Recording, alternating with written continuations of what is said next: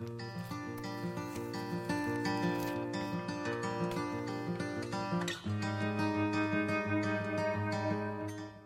is April the 1st. Can I be a secret Christian? Let's find out together as we study Joseph of Arimathea in Mark 15.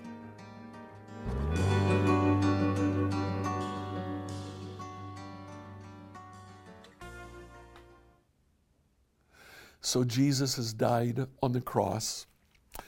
And in Mark chapter 15, verse 42, this all happened on Friday, the day of preparation, the day before the Sabbath, and the day before the Passover. As evening approached, Joseph of Arimathea took a risk and went to Pilate and asked for Jesus' body. Joseph was an honored member of the high council. He was waiting for the kingdom of God to come. Pilate couldn't believe that Jesus was already dead. So he called for the Roman officer and asked if he had died yet. The officer confirmed that Jesus was dead. So Pilate told Joseph he could have the body. Joseph bought a long sheet of linen cloth, then he took Jesus' body down from the cross, wrapped it in the cloth, laid it in a tomb that had been carved out of the rock. Then he rolled a stone in front of the entrance. Mary Magdalene and Mary, the mother of Joseph, saw where Jesus' body was laid. Now, in this passage, we discover uh, Jesus' burial. Jesus died at about three o'clock, very shortly after his death. Joseph of Arimathea goes to Pilate. Apparently, he knew Pilate, and he asked for Jesus' body. Um, Pilate agreed, and Joseph proceeded to bury the body. Uh, this would have now been about four o'clock, probably, by the time Jesus was taken down from the cross. He had two hours to bury Jesus' body before the day of preparation came, uh, be, before the Passover actually began uh, at 6 p.m.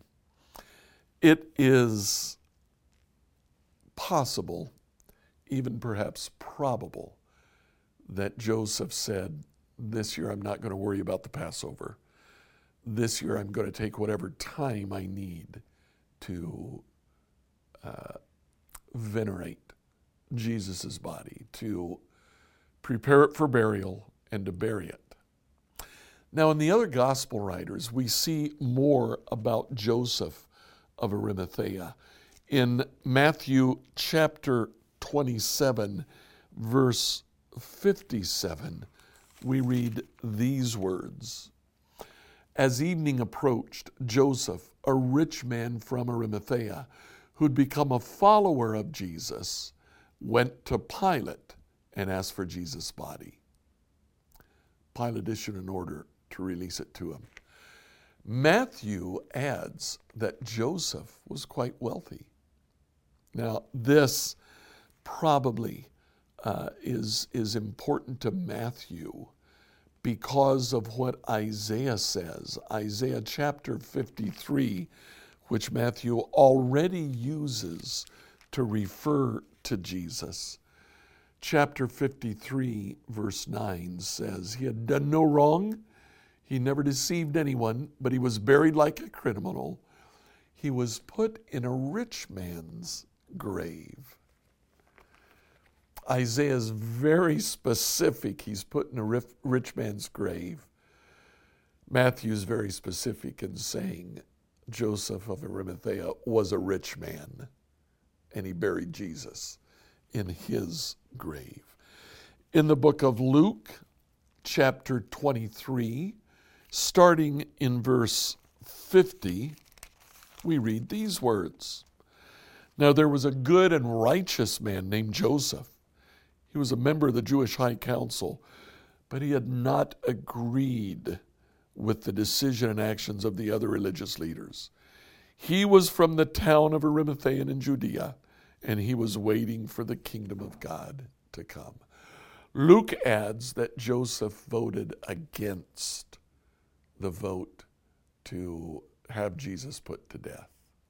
And then finally, in the book of John, we get the fullest description yet. John chapter 19, verse 38. Afterward, Joseph of Arimathea, who had been a secret disciple of Jesus because he feared the Jewish leaders, asked Pilate for permission to take Jesus' body. When Pilate gave permission, Joseph came and took the body away. With him came Nicodemus, the man who had come to Jesus at night. He brought about 75 pounds of perfumed ointment made from myrrh and aloes, and following Jewish burial custom. They wrapped Jesus' body with the spices in long sheets of linen cross. Much more detail here in the burial. the other three gospel writers appear to tell us that they put Jesus' body in a cloth, a shroud, and carried him to the tomb and laid him in the tomb. Uh, the women followed, saw him laid in the tomb. They left and they began to prepare the ointments for Jesus' burial. However, it appears that Joseph, now accompanied with Nicodemus, return with ointments, about 75 pounds worth. And they wrapped and anointed Jesus' body for burial. The women didn't know that. They come back on uh, Sunday morning ready to uh, anoint and embalm Jesus' body with the ointments. They didn't know that it had already been done. So we started with a question Can I be a secret disciple? The bottom line is no. you can try, but the truth will always come out. It came out in the life of Joseph of Arimathea, who John very specifically says wanted to be a secret follower of Jesus because he had a prestigious position among the Jews and he wanted to keep that position. He feared the Jewish leaders and so he kept following Jesus a secret. But at the end of Jesus' life, the secret came out.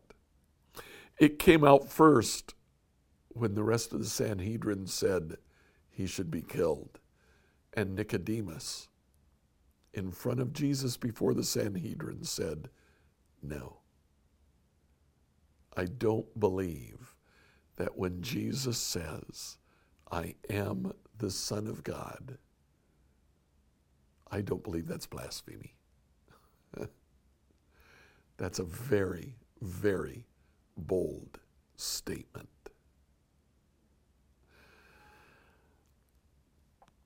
Then Joseph went to Pilate and clearly identified himself as a follower of Jesus by asking for Jesus' body.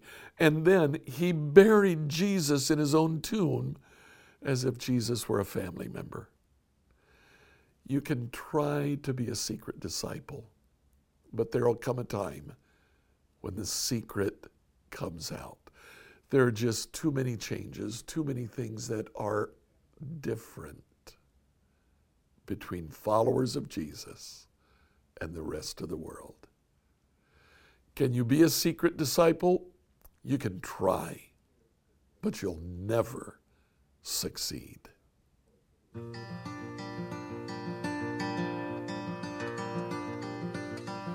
I encourage you to like and subscribe to this podcast on whatever platform you use to listen to it.